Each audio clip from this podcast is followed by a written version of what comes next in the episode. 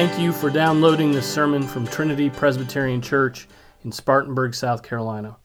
For more information about Trinity, visit our website at www.trinityspartanburg.com.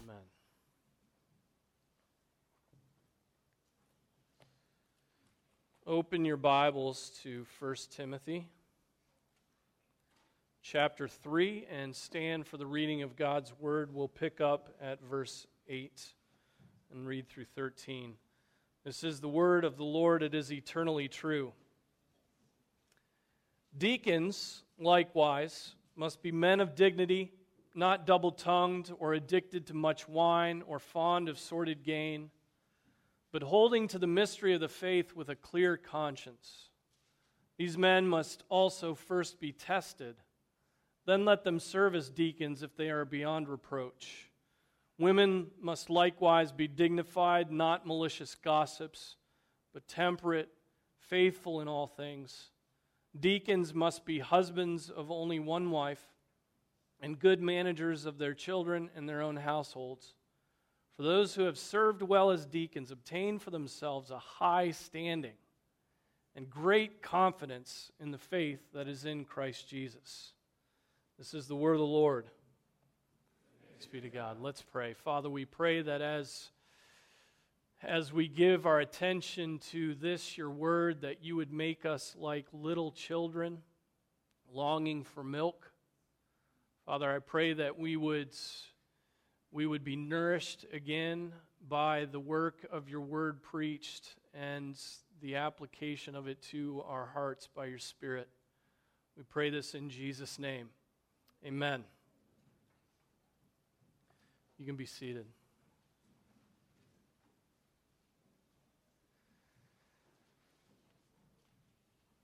I have it as one of my ambitions to um, restore the diaconate to an office of dignity. Because the, um, the office of deacon has fallen out of favor in the church today.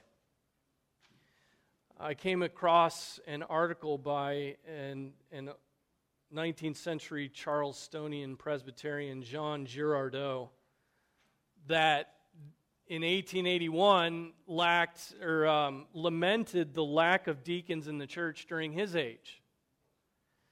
Uh, the article uh, is entitled, you know, wonderfully, The Importance of the Office of Deacon. And he, in the article, he asked, Is it not the fact, too, in our own church that in many cases the presbyter, the elder, performs the offices which the scriptures attach to the deacon? And in this way, uh, and in this way, functions which the word of God disjoins and pronounces incompatible are brought together upon the same person and merged into one another. Right? So he's, he's saying the elders are taking on the burden of what should be the what God made the office of the diaconate for. They're taking on the burdens of that. Um, there were no deacons, so the duties of the diaconate fell upon the elders. Today, there's a, a movement by feminist Presbyterians to open the office of deacon to women. A Redeemer Presbyterian Church in New York City, which was formerly led by Tim Keller, stopped ordaining men to the office of elder or the office of deacon, excuse me, office of deacon, so that so that they could have a, an, a, a board of what they call deeks, um, comprised of unordained men and women working together doing the diaconal work of the church. Uh, the recent decision by the uh, General Assembly of the Presbyterian Church in America shows again that, that hard times have, have uh, have fallen on the diaconate. They were a, a, a, committee was was told to look into the question of whether the church has has gotten the exclusively male view of the church office wrong for the past 2000 years. Uh, I often hear people say that the eldership is a spiritual office, but the diaconate is a service office and not spiritual. Um, but this is, that's not the understanding of our Constitution or the understanding of Scripture um, that we see from this passage. Though there undoubtedly are differences between the offices of elder and deacon, the elders oversee the spiritual lives of the congregation, while the deacons oversee the physical needs of the congregation. They are both spiritual offices, ordained and ordered by God's by God himself and by his word, right? And they are both very necessary for the health of the church and her ministry. They're both important offices. Uh, one is not more important than the other because of their different tasks. The work needs to be done. Different men are called to different tasks, and different callings are given to different men. What is the task of the diaconate? We, we, and I mean the Reformed Church, has understood this task to be the care of the poor. The care of the poor. Um, of course, today, no one, no one will admit they're poor. No one will admit they even need help. But this is what it's been understood the care of the poor, both administering the, the funds that are collected uh, for the poor and the actual care for the poor. Um, the passage uh, Calvin taught, Calvin, Calvin taught that Romans um, chapter 12, verse 8 defines the different duties of officers. And the passage reads, you'll remember, or he who exhorts in his exhortation, he who gives in his liberality, he who leads with diligence, he who shows mercy with cheerfulness. And he said that he who gives and he who shows mercies distinguish two grades of deacons. He who gives, he who shows mercy. Two grades of deacons deacons who distribute alms or offerings, and deacons who devoted themselves to the care of the poor and the sick. Uh, that's in the institutes. Whether or not there are two grades of deacons is arguable, but certainly Calvin's summary is a good summary of the duties of the deacons. Um, they have the responsibility for the church's care for the poor and the sick. Um, this duty is laid out for us in scriptures in Acts 6. In Acts 6, we read this Now, at this time, while the disciples were increasing in number, a complaint arose on the part of the Hellenistic Jews against the native Hebrews because their widows were being overlooked in the daily serving of food. So widows weren't getting fed. Those in need were not getting what they need, needed. So the 12, that's the apostles, summoned the congregation of the disciples and said, Now listen to what they say. It's not good, well, it's not desirable for us to neglect the word of God in order to serve tables. It's not good, us as apostles, those called to the ministry of the word, to forsake the ministry of the word in order to serve and care for the poor, in order to serve tables. Therefore, brethren, select from among you seven men of good reputation, full of the Spirit and of wisdom, whom we may put in charge of that task. But we will devote ourselves to prayer and to the ministry of the word. So there's some distinctions getting laid out here in this passage, right? There are going to be men, these seven men called up to serve the poor so that the apostles can continue devoting themselves to two things prayer and the ministry of the word. The statement found approval with the whole congregation, and they chose Stephen, a man full of faith and of the Holy Spirit, and Philip, Prochorus, Nicanor, Timon, Parmenas, and Nicholas, a proselyte from Antioch. And these they brought before the apostles, and after praying, they laid their hands on them. Right? Ordination. Laying hands on and praying. So there we see that the care of the widows, poor widows in need of food, was taking the overseers, the apostles, away from the duties of, of preaching and prayer. So the apostles reason that it's not good and that there needs to be men set apart, ordained for the purpose of ministering to the physical needs of the body. Um, these men were selected from the membership of the church, had a good reputation, were full of the Holy Spirit and wisdom, and then were called upon to be put in charge of the task so the apostles would then be free to do what God had called them to.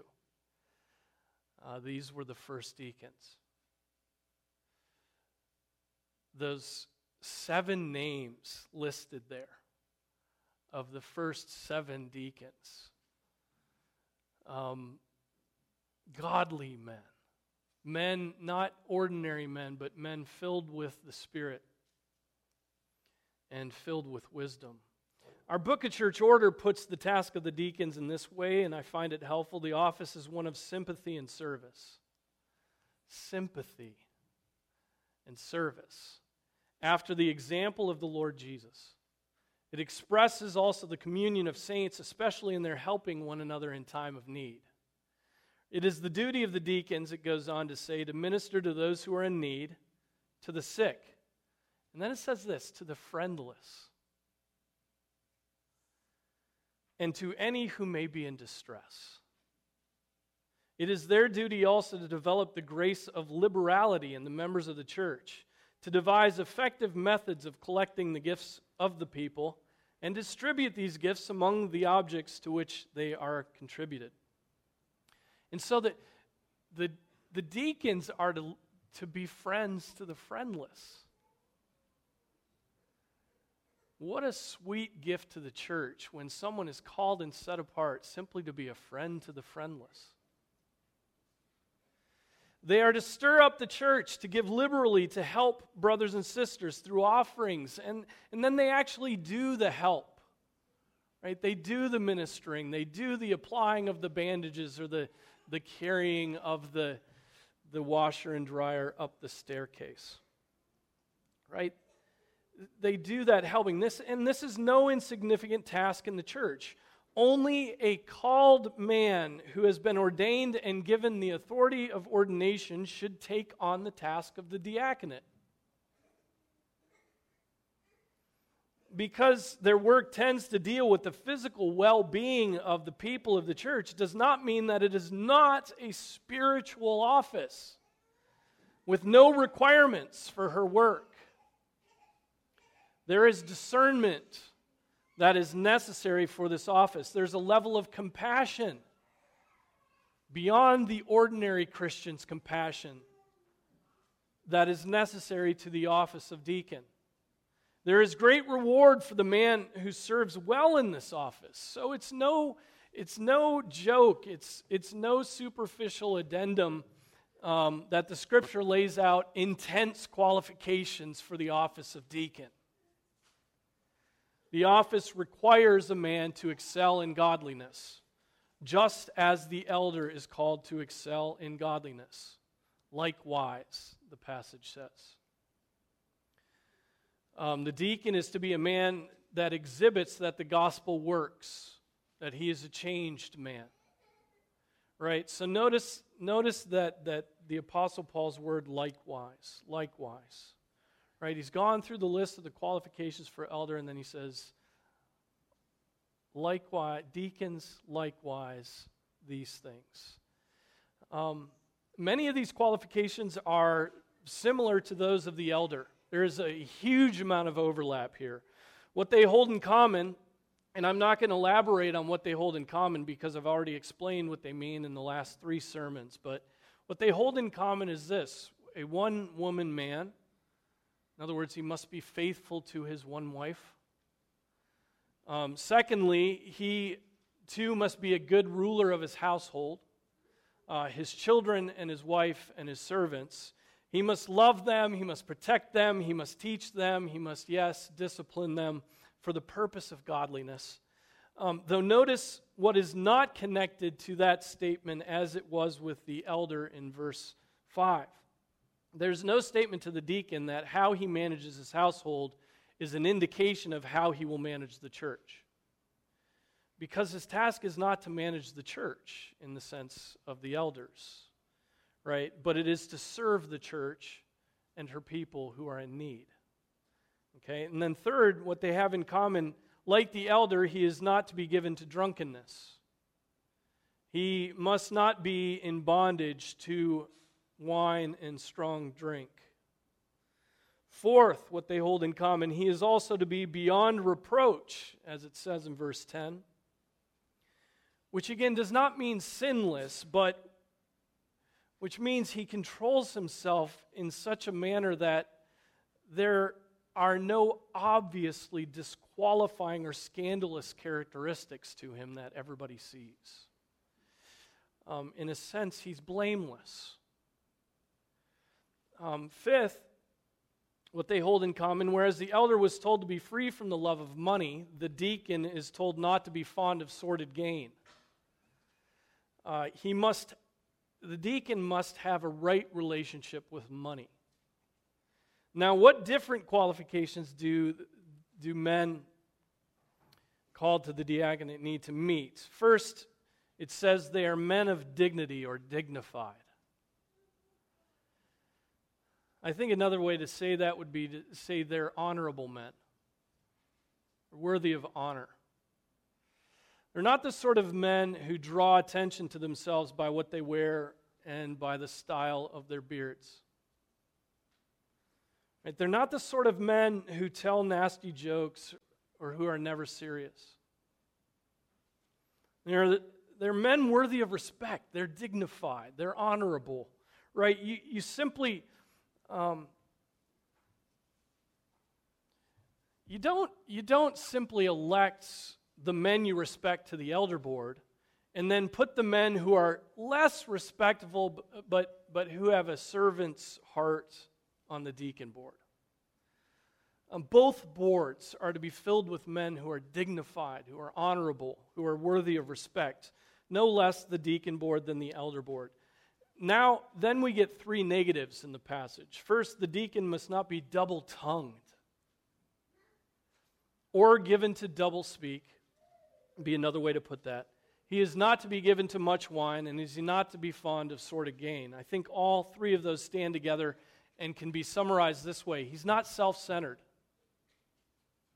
He is not self centered. Think about it. Those given to double speak, those given to double speak will make you tear your hair out of your head. Um, your children are given to double speak, and they make you want to tear your hair out of your head. Right? Those given to double speak do so in order to influence and win people to their side. Right? Whoever they are with at the moment, they will give them what they need to hear in order to win them to themselves. Those given to much wine feel they've earned a few moments to check out and get their buzz on. And finally, those who are fond of sordid gain will go to any length to fill their own bank accounts with money. Right? The deacon cannot be a man who is given to pleasing himself. And, and this is obvious because of the work he will you know, he will be called to engage in as a deacon. He's to care for the poor and the needy and the sick and stir up the church to generosity. He's to care, I mean, the, selfish man is not going to give himself to that kind of work.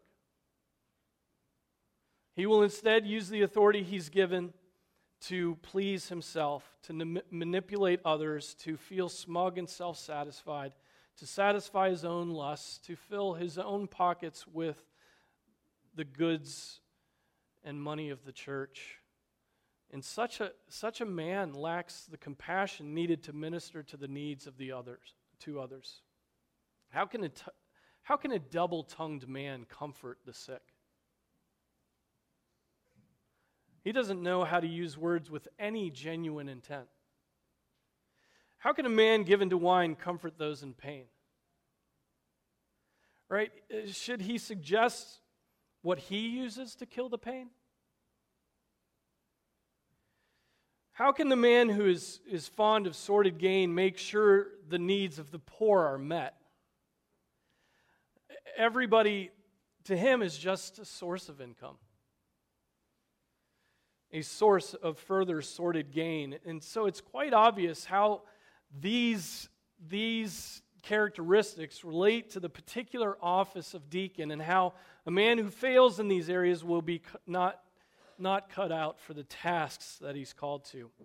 We now learn in verse 9 that the deacon is to be a man who holds to the mystery of the faith with a clear conscience.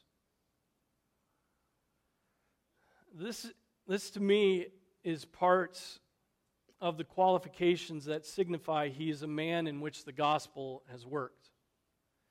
In other words, not only does he believe in the doctrines of Scripture, but he uh, does so in such a way that his, his conscience is clear in the way he lives his life. He's a man who seeks to live according to the ethical demands of, of God's word, according to God's orders. He's a man who lives um, his faith in such a way that he has a clear or a clean conscience.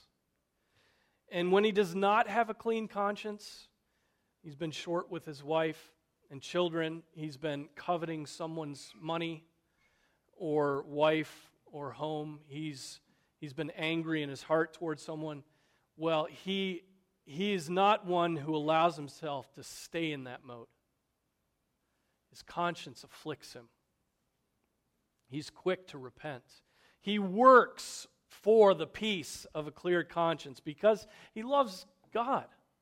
He loves the Lord. He loves his Father in, in heaven because he rejoices in the forgiveness of sins that God has given him in Christ. Because he doesn't just coast through life. He's not a cultural Christian who doesn't connect obedience and love for God. He desires to obey and follow Jesus. He's trusting in Jesus, but also wanting to be like Jesus. That's what I'd call a, a real Christian. Not just a deacon, but just a Christian. Right? He takes sin seriously and lives as if as if God is watching and God is a father to him. Why does Paul say the mystery of the faith? Um, because the faith and the things of God are hidden from the unregenerate man. It's very simple. Uh, they are the things. They are things that are apprehended spiritually. So these things, though mysterious to those who do not know God, are revealed to the believer. The mystery of the faith means that the faith must be revealed, right? And God does does that revealing work when he gives someone his spirit, birthing him again, illumining his mind to spiritual truths. So, uh, in a sense, we could summarize this phrase in verse, verse 9 holding to the mystery of the faith with a clear conscience, as the deacon truly believes. And proof of that belief is that he lives his faith. He lives his faith. Do you grieve, for all of us, do you grieve when your life doesn't match your profession? Does that grieve you? Does, it, does that ever happen to you? Um, it should.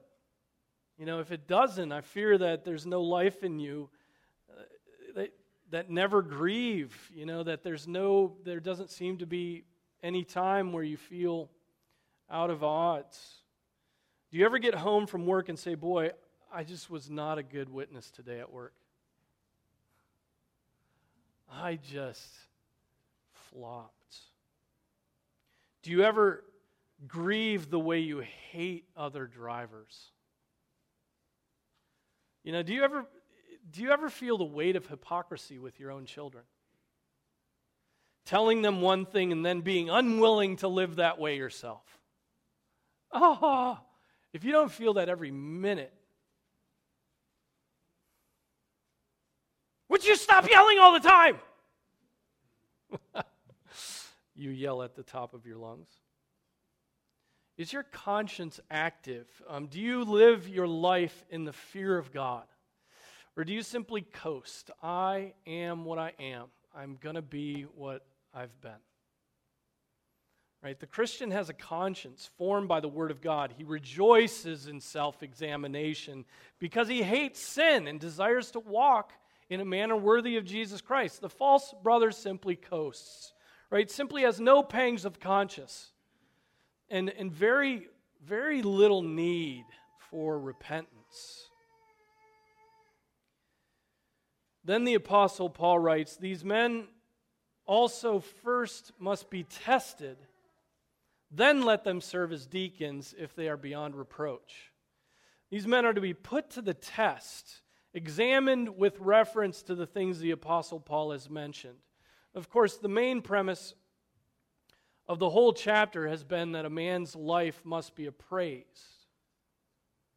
And appraised not only by himself, but by the congregation where he would serve. But here, these deacons are to be tested in a specific way, though the specific way is not laid out. This verse is what motivated the session's decision to have deacon helpers. Right? These men are being tested, being examined, being asked to accomplish some work that they might be rightly appraised by themselves and by the leadership and by the church. Um, now, that's not always the way that we test a man to see if he is cut out for the offices of the church. Sometimes we ask a man simply to lead a ministry. Will he take the initiative? Will he lead it with some command and zeal? Will he drop the ball? Right? Sometimes it's to ask a man to accompany you on some hard task. Right? A meeting with somebody over coffee. That's awful right? Uh, with a, with a debriefing afterwards to check the other man's discernment or understanding of what just happened. Sometimes it's to ask a man to teach or exhort the members of the church. Will he be pastoral? Will he be clear? Will he be submissive to the session's vision for the church? Will he be compelling? Sometimes it's simply to observe, observe a man with his wife and his children. You know, or it's to test him and his relationship to his wife. Right? Sometimes it's to rebuke a man for sins and simply challenge him to step up. How does he respond? Is he defensive? Is he thankful? Is he angry? Is he um, undignified? and proud. Sometimes it's to ask a man to go after somebody else, to disciple somebody. Is he committed? Does he follow through? Does he do the work? Now, you, th- you may think I'm crazy, but this essentially is the work of the elders. Push people to make progress in the faith, right? Sometimes it involves, yes, examining a man for office, but sometimes it's just provoking a man to live for God, right? To grow in the faith. Um, what the elders do is very intentional when it comes to this. There should be no mystery. There should be no mystery in any church, right? You can likely know that when you have been asked to do something, there are two things going on. One, there's work that needs to get done pure and simple. And two, the elders are testing you. And if you are not being asked to do things, do, do the honest self examination of working out why that might be the case. What is it about you? What are my sins that cause others to avoid giving me opportunity? Okay, it's good for you to be tested don't ever despise the test. It's for your building up, it's for your good, it's for the life of the body, right? It's good. And this is an aspect of the work of the eldership. But deacons are to be men who have had some sort of test that displays for themselves and for others that they are qualified for office. At the end of the testing, is a man blameless? Or is he just a jumbled mess of passive aggressive discontentment?